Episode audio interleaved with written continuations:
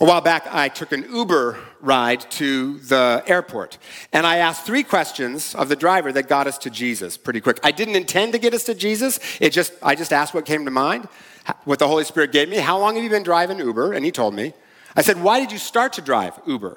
And then he told me kind of a longish story of a lot of relational problems he'd been having, a lot of financial problems he'd been having, some health problems he'd been having, and he needed money to deal with all of that, so he started to drive for Uber. Question three I said, That sounds hard. How's that been for you? And he said, It is the worst season of my life. He said, I'm not religious, but I try to think positive thoughts, but it's just been super, super hard.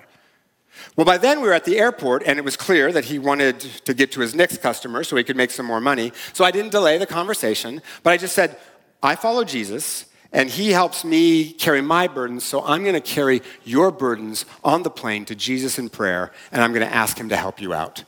And he said, Right on, cool. Right? And I was like, What? Don't you want to get baptized? Right? Like, just that's it?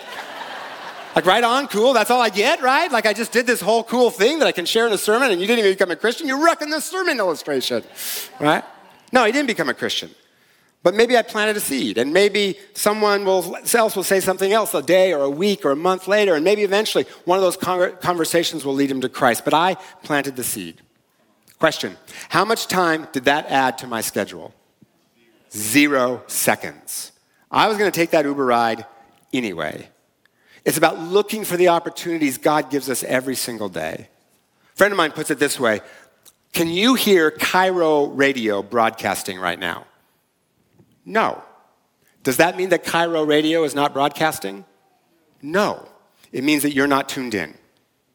And the way we tune into God, in part, is by expecting Him to speak because He does, and then acting on the nudge.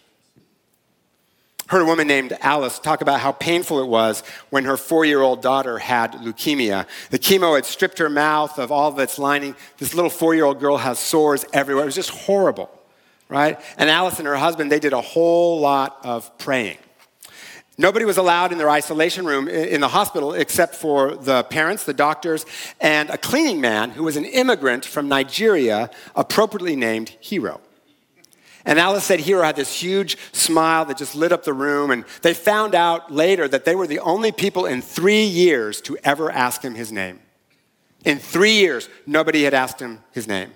And every day at four o'clock, he'd go through the decontamination process, go into their room to clean it up, and they would talk. And Alice and her husband found out where he was from in Nigeria, what his hobbies were, what his hopes, what his dreams were. They said, We'll be praying for you. And he would look forward to coming into the room every single day because as an immigrant, he didn't know anyone and he wasn't always treated very well and he felt alone and he felt confused. Alice said she and her husband would, would look forward to four o'clock all day long because she said loving Hero helped them to forget their own fears and their own sorrows. And she said, I believe that every day at four o'clock, Jesus walked into our room to melt away the fears. All from the simple act of loving someone enough to ask them their name. Well, after a couple of years and two bone marrow transplants, the little girl, she's now cancer free. But Alice says that she and her husband would never have been able to make it through that emotionally if it hadn't been for Hero. And Hero found friends which helped him feel at home in his new country. And he eventually became a Christian, and they're all still friends today. Again, how much time did that add to their schedule? None. They just were, had eyes to see what God was doing. Eventually, Hero became a Christian because of them. They're still friends. Jesus used Hero to heal their terror for Alice and her husband, and he used them to heal Hero's loneliness and fears. And they became healed healers because that's what Jesus does, which means we have hope which means when we see suffering and sorrow and all of that, we don't have to give up. We can have hope.